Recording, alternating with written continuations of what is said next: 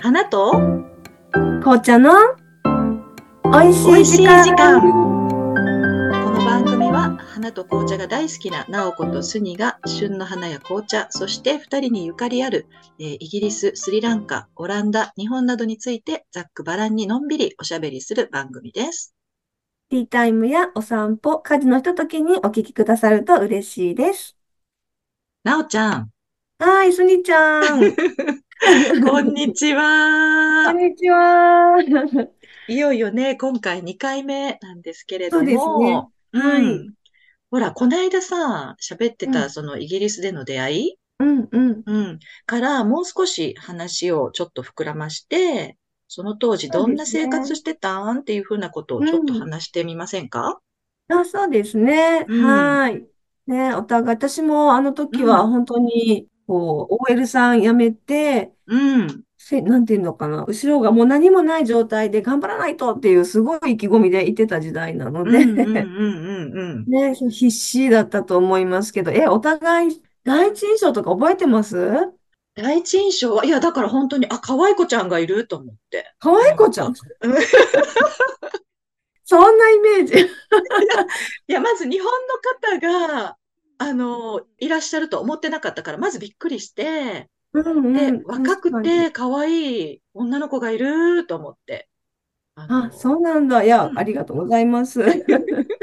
そう、私は、すにちゃん、すごいなんか、お上品なお姉様いらっしゃったってすごい思ってた。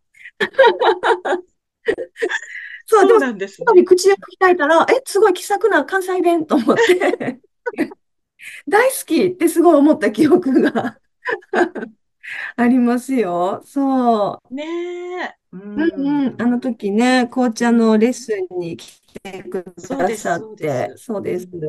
一日レッスンを、ね、そうそう。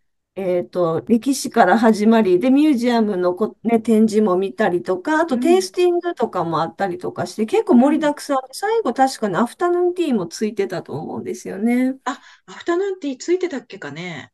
そうなの。そうそうう。うん。なんかほんでサーティフィケートみたいなのいただいて、うん、あの、そうですグラマーね。さんがとっても紳士的な方でしたよね。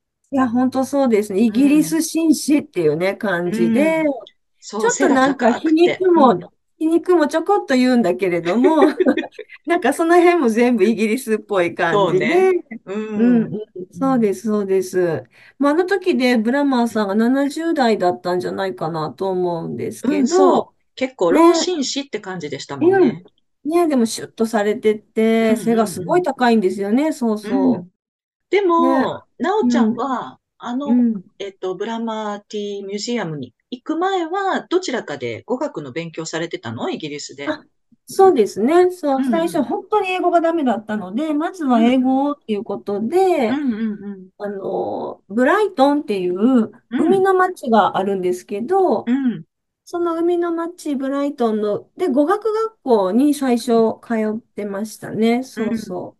うんで、そこから、でもブライトンに行っても全然紅茶の勉強ができないってことになって、うん。でちょっと3ヶ月経って、なんとなくこう意思疎通がで、英語でできるようになってきた頃に、うんうんそれでロンドンの同じ語学学校の支店に移動してきて、あ、そうなんだ。うんうんそうなんですよ。それでロンドンのハイゲートっていうね、ちょっと北にあるエリアがあるんですけど、うんあの、商社なエリアで、そうそう。ええいいね。うん、なんかそう、高級住宅地っていう感じのね、すごい素敵なエリアに、ほんと。そうなんですよ。移動したんですよね。で、そこで、うんまあ、語学学校は相変わらず行きながら、うんで、そこぐらいから、ロンドンで紅茶のお勉強どこでできるかなってすごい模索して、うんで、まあ、じゃミュージアムっていうのがあるのは知っていたから、うんそれでうん紅茶ミュージアムで、えーっと、働くっていう感じで、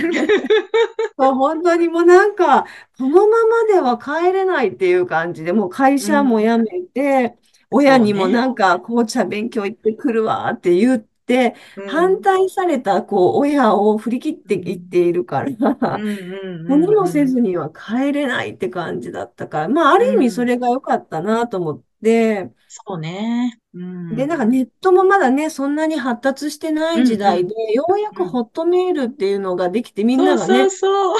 メール使うようになった時代だったかそうら、だそうだ。うんうん。インターネットで情報を探すっていう概念がそもそもまだない時代うで、ん。まだ紙の媒体でいろいろね、なんか探して、それでうまあ行きん。ついて、まあまあでも日本で紅茶ミュージアムがあるってのは知ってたから、うんうんうんうん。そこでとりあえず働かせてくださいっていう感じで。そう、本当にドキドキで英語もままならないのに行った記すごいよ憶がありまね。うん。その時でもスニちゃんが、そう、うん。さっきね、こ前回うん。おっしゃってた2回目のイギリスお花の留。学中だったんですよね。そうです。多分ね、終わってたのかもしれないんですけど、うん、なんかね、そう、終わってたっておっしゃってあ、た気がする、あの時に。うか。ん。じゃあ終わってたね。終わって、まあ、ろいろブラブラ今は、してた。うまあ、そうそう、いろいろなんかこう、ん。ね。勉強したりしてるのっておっしゃってた気がしまそうすね。そうそうそう。あの2回目の時、私1回目はチェルトナムっていう、そのコッツウォルズにある小さな村で暮らしてたんですけど、2回目はその伝統花学校、うえっと、コンスんうん。タンスプライっていうお花学校は全部寄宿舎生活で、うで、ローん。ンドンの下に行くとサリーっていう場所があるんですけうんど、はいはい。サリーの中の一角にある、あの、素敵な寄宿舎で、食べえ物からえ何から何まで、本当に、うえっ。と、コルドンブルーでの先生方が台所で、台所っていうか、そこで作ってくださって、うんうん。で、それを朝昼。晩といただくような感じの、うん、あ、じゃあ、イギリスにいながらうん、だけども、ごうん。飯美味しいっていう。美味しかったですし、私もその時自分が取っていた、あの、コースの中にフレンチクッキングも含まれていたので、うその先生。方に教えていただきながら、もう毎日バターまみれみたいな感じ。午前。中はバターの香りをもうたっぷり吸って、もう午後は思いっきりお花を、あの、頑張って、みたいなへ感じえ。すごい。イギリスにいね。ながらにしてひたすらフランス料理を食べてるってこと？ねえ、そうよね。なんかなイギリスっね。ぽ、朝食とかはイギリスっぽかったのかな？あのイギリス式のやつだったと思うんでうん。すけうんど、うん。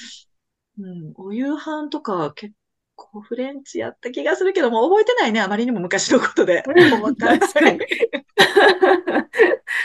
へえ、うすん。ごい。私なんかもう、やっぱりね、その留学生でお金もなかったから、すうごいんうん。節約して暮らしてうて、ん。うん。もうスーパー行って、サラダ買ってきて、もう。晩ご飯サラダみたいな感ー、じだった。で、なんか、なんか美味しいものを食べたっていうか、もう、でもシリアルがすごい美味しかったから、なんうんかシうん。リアルをひたすら食べて。でも、そんな生活をしてた時に、フランスがね、やっぱ行きやすいから、ユーロスうん。ターでちょろっと遊びに行ったりよくしてたんですよ。はいはい。うん。そう、そしたら、フランス着いた時に、うん。クロワッサン美味しいと思って、めちゃめちゃ。感動して、そう、うん。帰ってきて、でうも。なんか、そうで、ロンドンからはユーロスターなんだけど、そのブライトンうん。にいる時も、うん。えっと、ドーバー海峡が結構ね、すうん。ぐに渡る船着き場があって、はいはい。うん。ディエップっていうところにね、そう、フランスで行けたんですよ。ニューへヘブンっていえ。う港から。そう、で、あ、これニめっちゃューヘブン、いいね。ディエップが、それもなんか漁師町で、うん。すごい可愛い、そう、フランスのちっちゃい町があって、そこにへも行ったりとかしえ。て、そこでもなんか、フランスパン美味しいと思って帰ってきて、やっぱり美味しいと思いながら、でうも私なんかイギリス菓子が、あ、イギリスの料理が美味しくないっていう、そこまで印象もないんだけども、うでも比較。するとやっぱりね、すごい美味しかった記憶はうあるかん。な。そううん。そう。ねえ、でもや、やっ。ぱりイギリスでも私よく行ってたティールームが、うん。カフェルージュっていう、なんか、チェーン店、よく行ってて私も入り浸行ってた。毎日のように。カフェルージュのタルトタタンに激ハマりしてひたすら行ってた記憶が。で、結局フか。ランス料理やねって思いながら今。ね、カフェルーカフェルージュもジュあったね。チェルトナムにフもあったランスでよ。したよね。そうですよね。私、うん。ロンドンのそのうん。ハイゲートにあって、うカフェルーん。ジュが。うん。うん。そう、そこによく行っか。てましたね。行ってたわ。ワインばっうかり飲んでた、ん。私、そこ行って。思い出した。大人、ね。やっぱ大人やね。もう紅茶とタルトタタンひたすら食べてたな、私。ほんでもなんかそっ10キか。ロぐらい太って大変だったですよ。全くその通り。私もその99年の1年間で14キロ太ったからね。え？本当に。ねえ、うん。そう。で本当もなん。か、親が帰ってきたらね、私のこと気うん。づかなかったんですよ。だわかる。から、私誰？っていう感じで。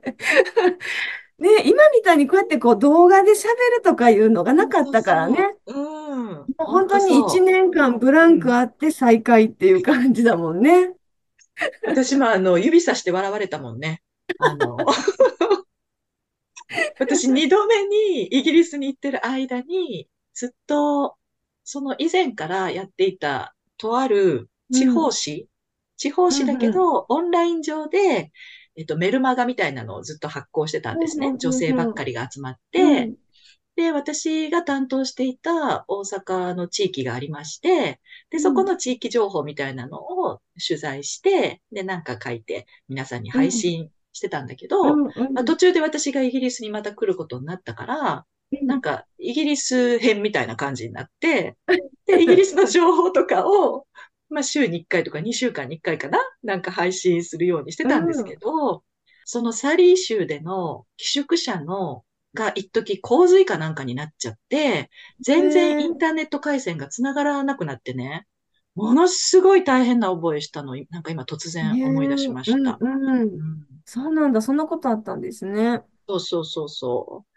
でも、サリーもとってもなんていうの裕福な、あの、街なのかなっていう印象があって、素敵なところでしたけどね。えー、ロンドンの南っておっしゃいました？はい、南です。うん、うん。あ、うんサリー州ね。そうそう。なんか途中、そう立ち寄ることがあった記憶があります。すごい明るい、すごく綺麗な街だった記憶がありますね。うんうんうんうんうんうん、うん、もうだってさ、なおちゃんなんて毎年イギリス来てるじゃない？とりあえず。うん。うん、うん、すごいよね。